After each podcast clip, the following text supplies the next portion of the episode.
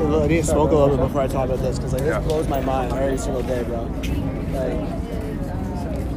for Like, are we past- witnessing history or? We're certainly witnessing, witnessing history, bro. Well, other dispensary has like, we have the same kind of loyalty that Apple has, but for Kush for a store.